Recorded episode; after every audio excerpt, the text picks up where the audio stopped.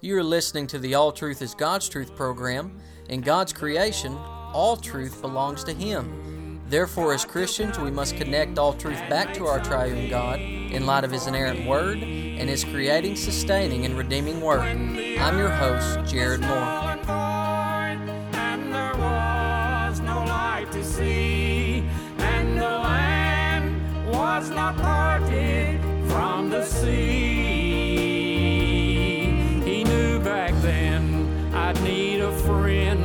A friend who'd love me to the end. He took nothing and made something for me. On today's show, we're discussing 20 ways to poison the monsters he loves. 20 ways to poison the monsters he loves. Now in Ephesians 6:12, the Bible says, "For we do not wrestle against flesh and blood, but against the rulers, against the authorities, against the cosmic powers over this present darkness, against the spiritual forces of evil in the heavenly places." Now this is an excerpt from what follows is an excerpt from the book uh, Monstra by Kimosh. This book is used to train mid rank demons in the prince's army, and I, am just going to uh, read um, here. It says, In order to poison the monsters he loves, the ones he calls men and even children, here are 20 things you must lead our slaves and his to do. Number one, Christianize popular ideas. In the United States, for example, tolerance equals love. Train them to quote 1 Corinthians 13 while ignoring other verses that are intolerant. Leaders must tell their hearers that love equals tolerance and equality, so that in the name of love, leaders may encourage their hearers to love them by tolerating their heresy. No one wants to be labeled intolerant today, because if one is labeled intolerant, it's the same as being labeled unloving. Use this reality to our advantage. Have the monsters care more about what other monsters think than what he thinks. Number two, put heresy in a Christian song with Christian lingo and a good beat. It would be sung in churches all over the world. Turn the music ministers to our side and rule the church. They are the new priests and popes in evangelicalism. Number three, appeal to adolescents. Due to our influence and their depraved little hearts, Every teenager and adult wants to break away from the ideas of their parents and grandparents. Train our slaves to cater to this adolescent mentality. Tell them to suggest that they're teaching something relevant, new, as opposed to what their parents and grandparents previously taught. In other words, have them appeal to the pride of their hearers. Get them to train their hearers to believe that their spirituality is greater than the spirituality of those who came before. Number four, put heresy in a song with some sentimentality. Monsters easily forget who gave them their families and friends. Him. Many monsters like to sing about how mommies, babies, daddies, etc. are the glory of heaven. We don't care who they think the glory of heaven is, so long as it's not Him.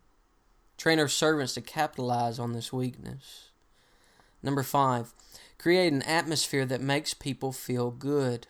Heresy should anger his children, but if you make them feel good with the music, the singing, the prayers, the videos, the entertainment, the sermons, then our servants can sneak heresy in. Musters find it hard to recognize heresy when all of their senses are piqued. When the bottom feeder likes what he sees, hears, feels, etc., thinking and discernment are cast aside. Train our monsters to lull their hearers into a euphoric sleep so they then can deliver their poison. Number six, appeal to the sinful nature. Monsters love to hear how good they are, for their hearts hate their guilty consciences. Hide the light with darkness by appealing to the darkness that is already within them. In other words, do not expose their evil deeds as defined by Him. Rather, redefine evil. Remember, you cannot call light darkness. They will rebel against you if you do, but you can call darkness light when speaking of their hearts. They want to believe us because their hearts are like our hearts. Give them what they want. Number seven, tell amazing stories.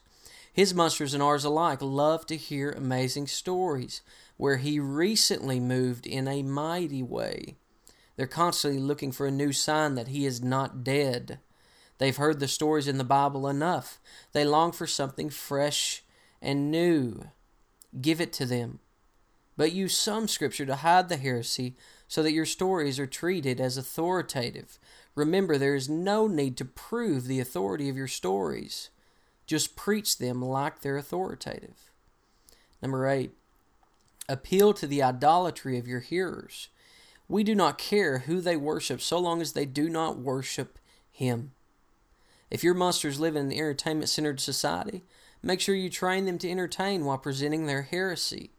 If they live in a postmodern society, make sure they say nothing absolute while appealing to the only truth that they know. I'm not sure. Monsters love false humility. Number nine, speak in non absolutes. Train our slaves to preface every sermon and lesson with, I think, I believe, while never saying, I know. Eventually, their hearers will use their beliefs and see what they believe as their beliefs, not necessarily the beliefs of the prophets, apostles, and Christ. The underlying assumption is that there is no absolute truth.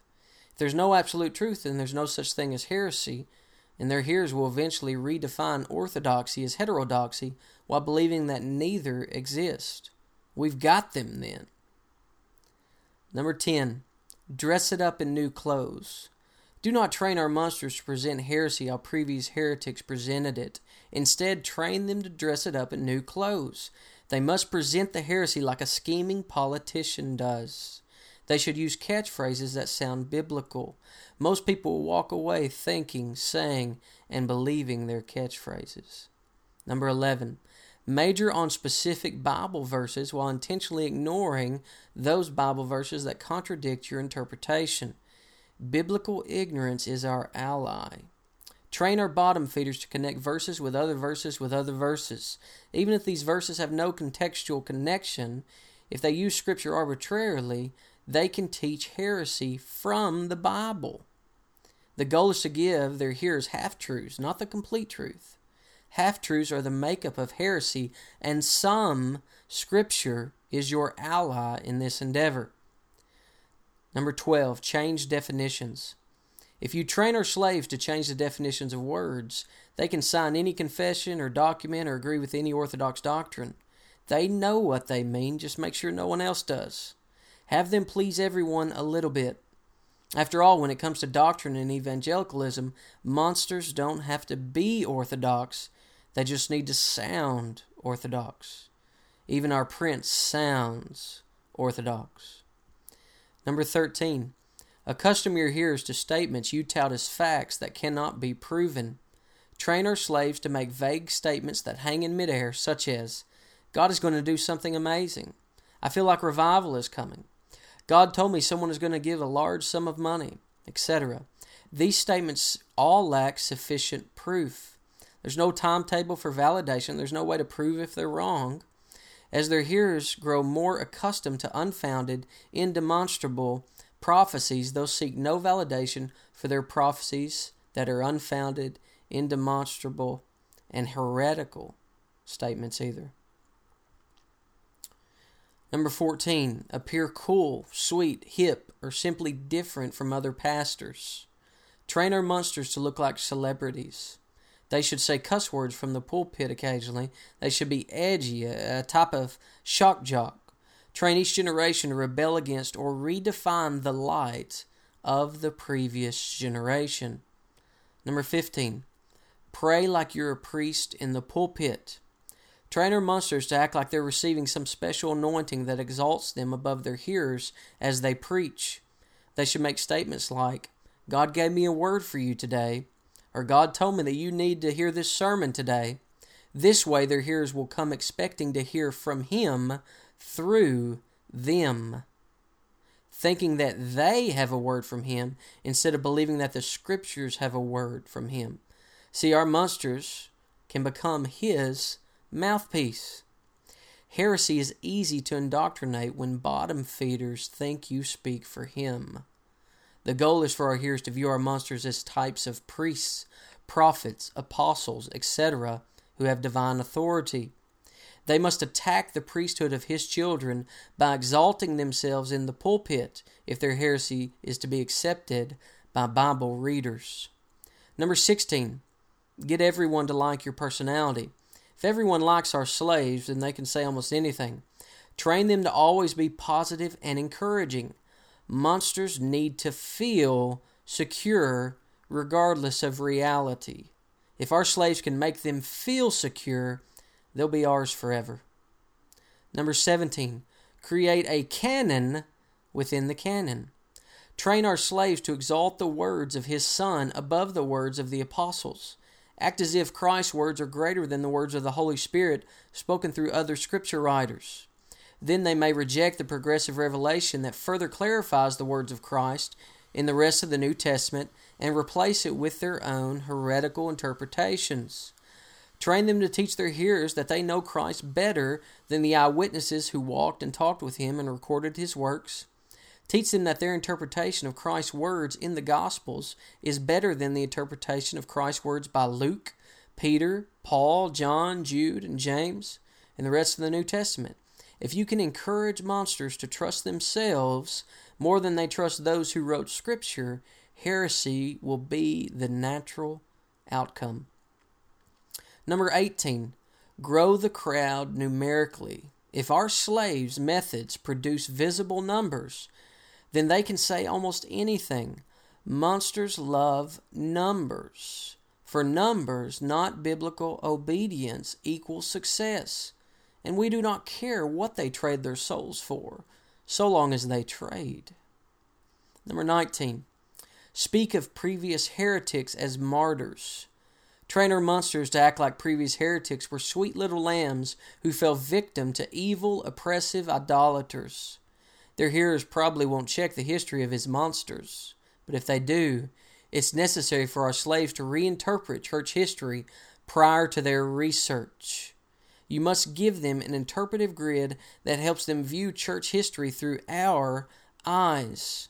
If they view heresy in church history through the lens of tolerance, they'll tolerate the heresy of our slaves as well. After all, all his children have a right to believe whatever they want even if it goes against Scripture. Number 20, increase giving and baptisms. If our slaves are bringing in money and numbers, they can do or say almost anything. Make sure the world thinks they're a big deal. If the world likes them, his monsters will like them as well. So that's the end of this excerpt from this book written by this demon to train other demons. So, what are your thoughts about this scheming demon and his low thoughts of mankind and how he's going to deceive mankind. How shall we respond to this? God took nothing and made something of me. He forgave me of my sin, put sweet joy and peace within. God took nothing and made something.